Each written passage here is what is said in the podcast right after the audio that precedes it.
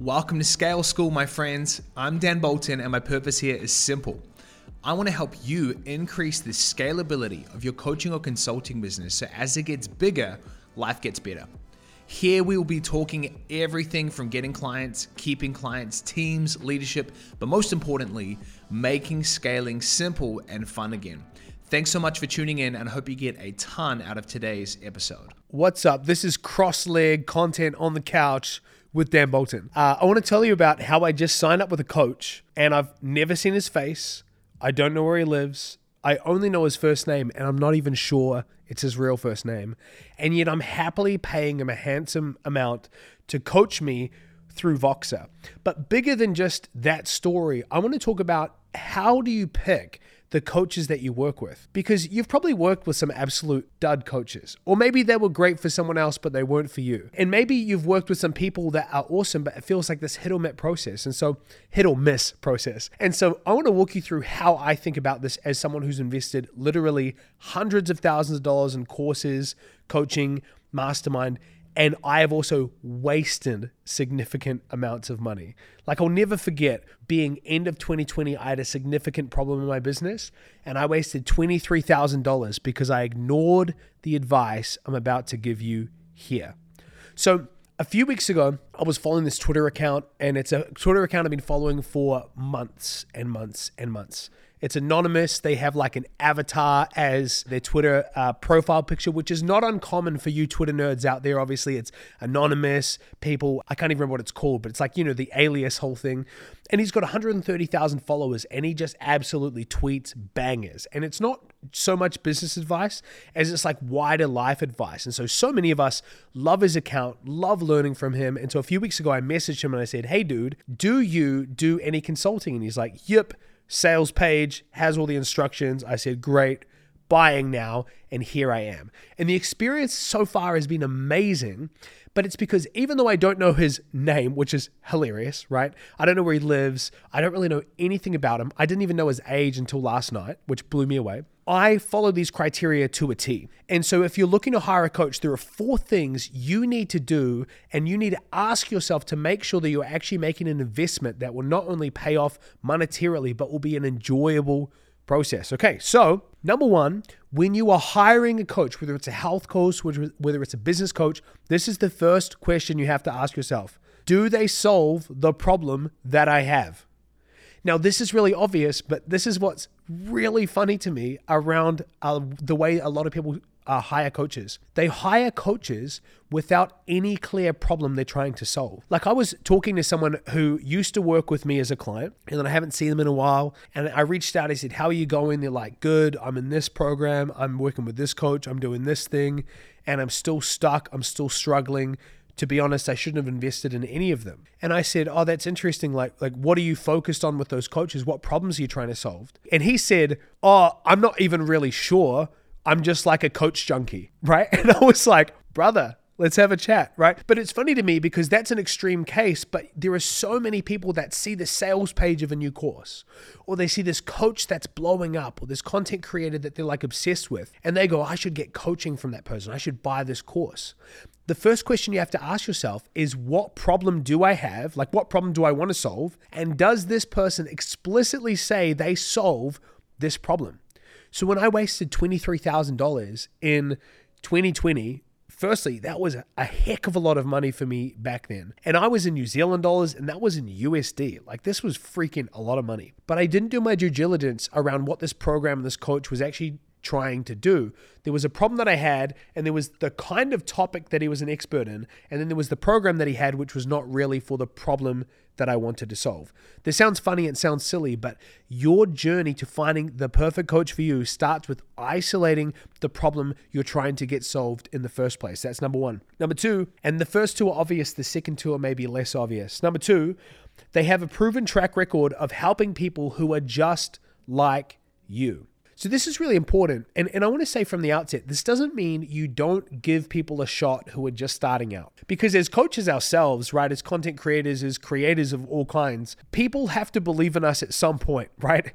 Before we have our first subscriber, there's some person who has to take the leap and believe in us. Hey, this might be worth sticking around for. Before we make any sales, there's going to be someone who buys that first thing. So it doesn't mean you don't give people a chance, but there are three types of experts that you need to understand the differences between, and you need to know which one you need based on the problem you're trying to solve. So there are three types of experts there is a research expert, there is a results expert, and then there is the combination of the two, which is the role model expert. So let me break this down. The book Think and Grow Rich was written by Napoleon Hill.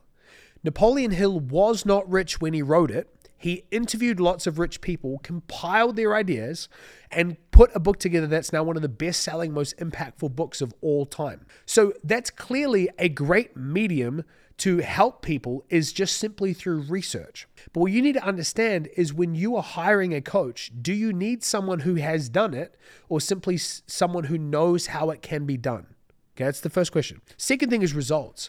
The results piece is obviously really crucial for most of the decisions that we're making. We're looking for a track record. That's why we look for things like case studies, testimonials. We're looking to see people who are like us, who have the problem that we have, uh, have previously been solved by this coach. And then the last piece is that role model is that if you can find someone who is the combination of research where they know what they're talking about and they've also done it in multiple fields with multiple different types of people, that's a very powerful place to find an alignment and a good sense of confidence that this person is likely to be able to help you in the way that you need help. But number two is very important.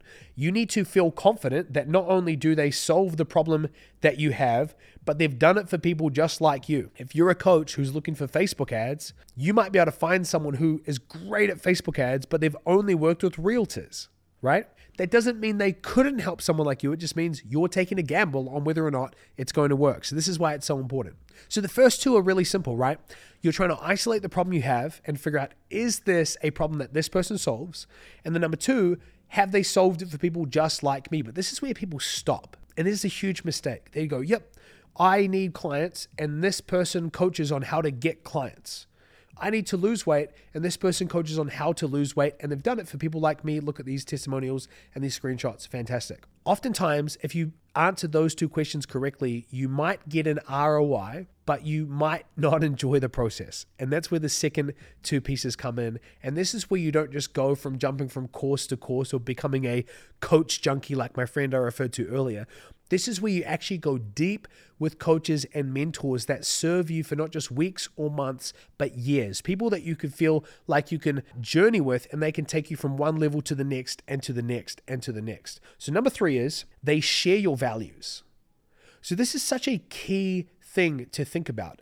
A great filter for picking a coach is does this person seem like the type of person I would want to spend my day off with? right? In Kiwi land, uh, I don't drink anymore, but getting beers is like commonplace. So the, the question would be is this someone I would want to get a beer with?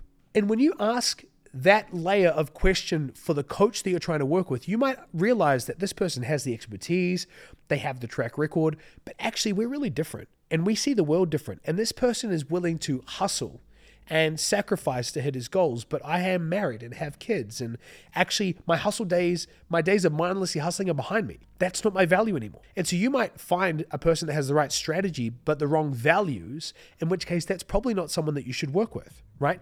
You need to have aligned values. Another extreme example is politics. I'm not suggesting you shouldn't work with people who have different political opinions than you, but if your political positioning, your opinions are your identity, and you're about to work with someone who has the opposite political opinions, you need to understand that there might be a lot of friction. So it's not about working with people who are similar to you in every single way, who think exactly the way that you do. That's not what I'm saying.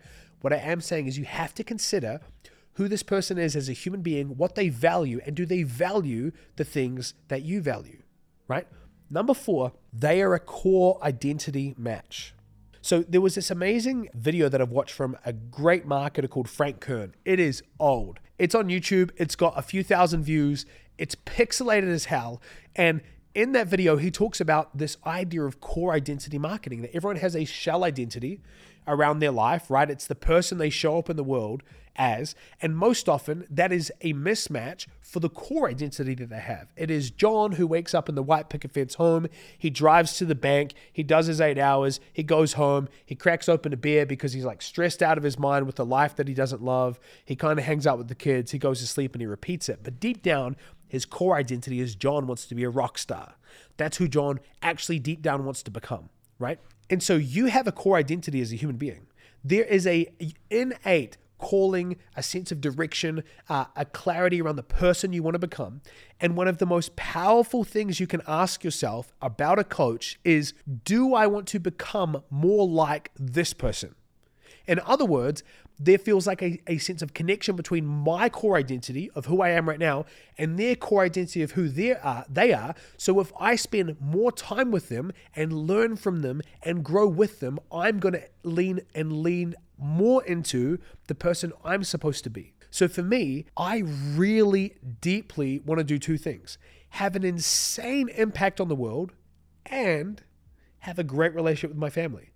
I'm unwilling to sacrifice one or the other. I'm fully committed to doing both. So the people that I want to work with either have family or are married, or at least hold those values that I value myself and have that core identity match. So, quick recap when picking your next coach, and the four questions I asked myself when picking this nameless, faceless, alias person on Twitter is number one, do they solve the problem that I have? And that begs the question, what is the problem you're trying to solve? Get super clear on that from the first moment, everything else becomes easier.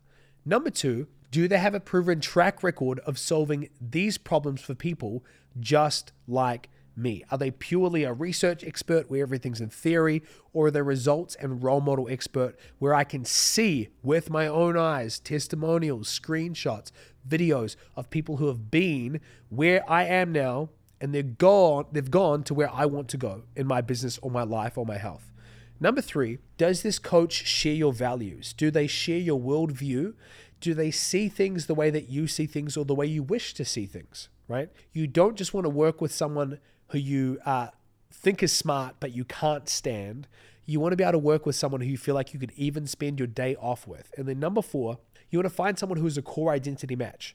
If we're the average of the five people we hang out with the most, we become through osmosis like the people around us. There is probably no other role in our life like a coach that actually affects the person we're becoming because we're listening to hours of them talk in most cases, right? We're asking them questions, they say stuff, we do things. And so you need to make sure that the person you're taking advice from, the person you were that is leading you, that you're following, actually is the type of person you want to become more like. You can't compartmentalize. You can't say, I want to learn from them just around this, and then I will ignore the fact that their life is a train wreck. It doesn't really work like that. You have to find alignment in all four of these things. So crazy thing for me around hiring someone I don't know, but I've hired many people over the, the course of the years. I've made many bad investments, but I'm making more and more good investments these days because I'm asking myself these four questions and looking at these four areas. So hopefully this is helpful for you, and I'll catch you in another video. Thanks for listening to another episode of Scale School. I hope you found something valuable in today's episode. If you haven't already subscribed, go ahead and do that so you can be notified every time we drop future episodes. And if you and I have not already connected, feel free to track me down on any one of the social media platforms. My big head and smiling face are no doubt going to be there. And you can just search my name, Dan Bolton, and we can connect there. But thank you again for tuning in, and I'll see you in a future episode.